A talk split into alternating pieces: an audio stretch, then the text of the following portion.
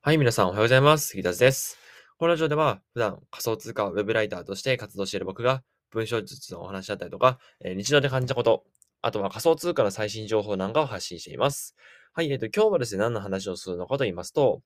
えっ、と、逆算をね、しようっていう話をしようと思います。はい。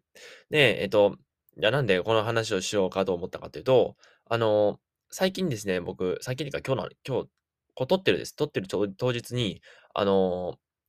これからの活動方針とかを考えてたんですね。で、まあ、活動方針、まあ、例えば、えっと、これからブログとかをどどどう育てていこうとか、あとウェブライターでね、とどう案件を取っていこうかなとか、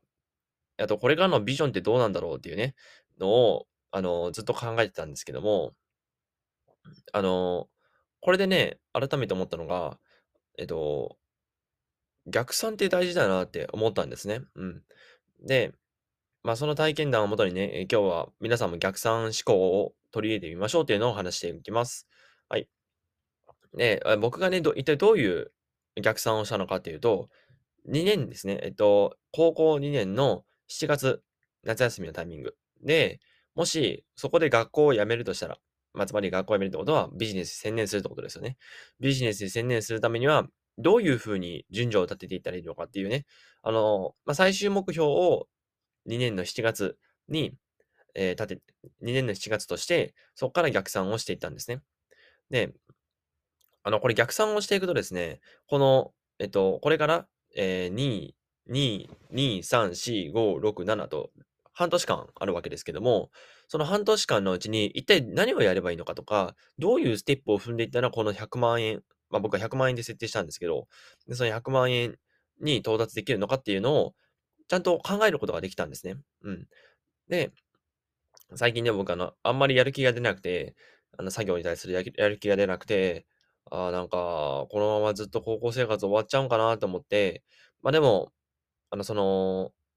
ぱり逆算をして、あの、自分が今やるべきことを、えー見つけ出して、で、あの、その作業を対すね、モチベーションを上げようと思って、えーこの逆算思考を取り入れたんですが、めちゃめちゃ明確になってですねやるべきことが。で、やっぱやるべきことが明確になると、人間ってやる気出すんですよね。なんかなんか何やればいいのかわかんないっていう状態だと、なかなか、よし、作業しよう、パソコン触ろうとかって思わないじゃないですか。でも、僕僕の目標がこれだから、僕の目標が7月に学校を辞めても大丈夫なぐらいの収入を稼ぐ。もうこれだから、じゃあ今のうちからこれをやっておこうっていう。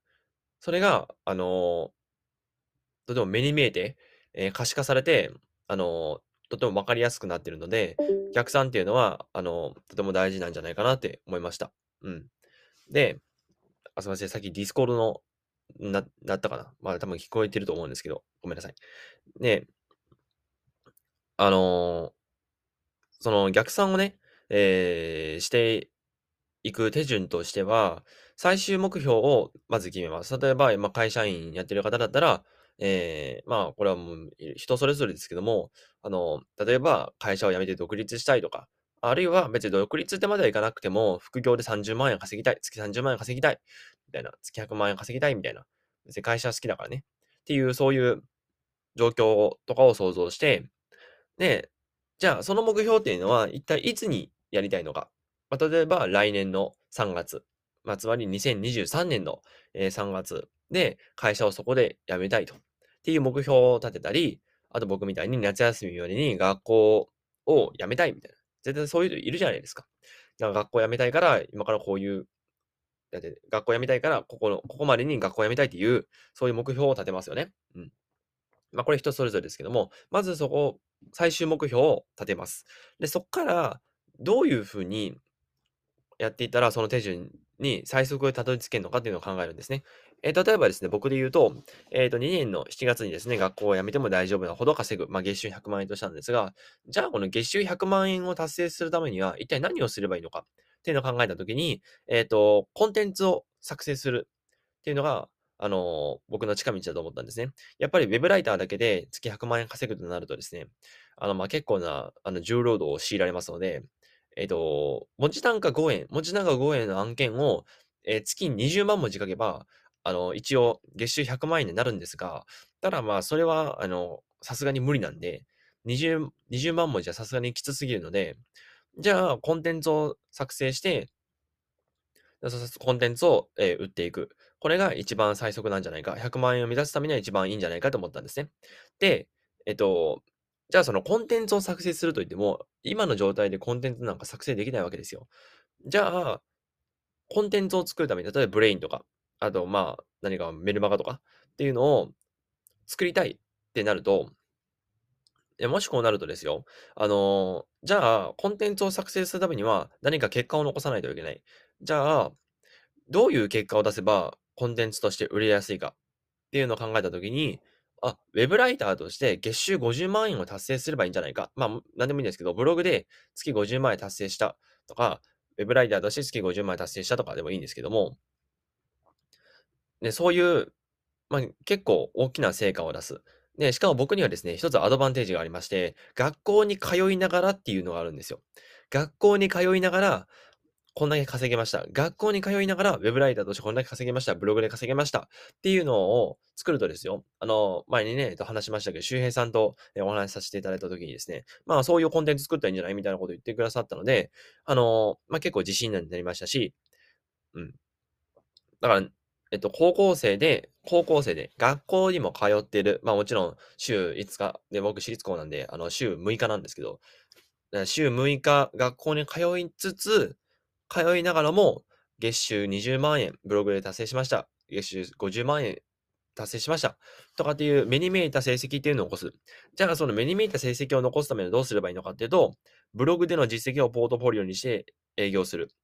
ですね。うん。ウェブライターとして月収50万円だと、やっぱブログっていうのは必須になると思うので、でブログで SEO ライティングをを駆使して検索上位に上げていって、そこでアフィリエイト報酬とか得ていく。この実績をもとに営業をかけていって50万円達成するという目標。じゃあ、その SEO 順位を、えっと、ブロ、えっと、アフィリエイトを、アフィリエイト報酬を高くするためには SEO 上位を取ればいいよね。じゃあ SEO 上位を取るにはどうすればいいのかっていう感じでね。こうやって、どんどんどんどん細かく細かく刻んでいく。もう最初は月収100万円。うわ、なんか何すればいいかわからない。でも逆算していたら、あれ？今これすればいいんじゃない？じゃあこれをやろうみたいな。こういうふうに、やる気が出てきて、しかも目の前のことが明確になる。没頭できるんですよ、つまり。もう目の前に自分の目標があるからね。うん。ね、まあ、こんな感じでですね、逆算を立てて、逆算をしていくことで、今の自分がやるべきこと、本当に今やるべきことっていうのを明確にできる。まあ、何回も言ってますけど。それで、えっと、時間を無駄にしないっていうのが一番でかいですね。うん。遠回りをして、まあ僕のこれまでの、えっと、2021年の、えー、年はですね、まあ僕にとってはあんまりいい年とは言えなかったんですが、なら、あの、なんでかっていうと、逆算を立てなかったからですね。一切逆算を立てずに、あのー、そのままね、なんか、目の前のことだけをやっていたからですね。まあ逆にめちゃめちゃ遠回りしてしまったっていうのが、あの、一番にあるので、うん。だから、あの、逆算を立てていくことで、時間も節約できるし、しかも、今の自分が本当にやるべきことが見えてくる。なので、あのぜひ逆算を立ててね、えっ、ー、と、皆さんの目標を達成してほしいなと思います。はい。っていう感じで、えっ、と、今日はこれぐらいで終わろうかなと思います。はい。では、えー、今から会社の方多いと思いますが、えー、頑張っていきましょう。僕もね、今日も、えっ、ー、と、学校がある。まあ、学校があると言ってもオンラインなんですけど、あの、オンラインでね、学校頑張っていきたいと思います。それでは、バイバイ。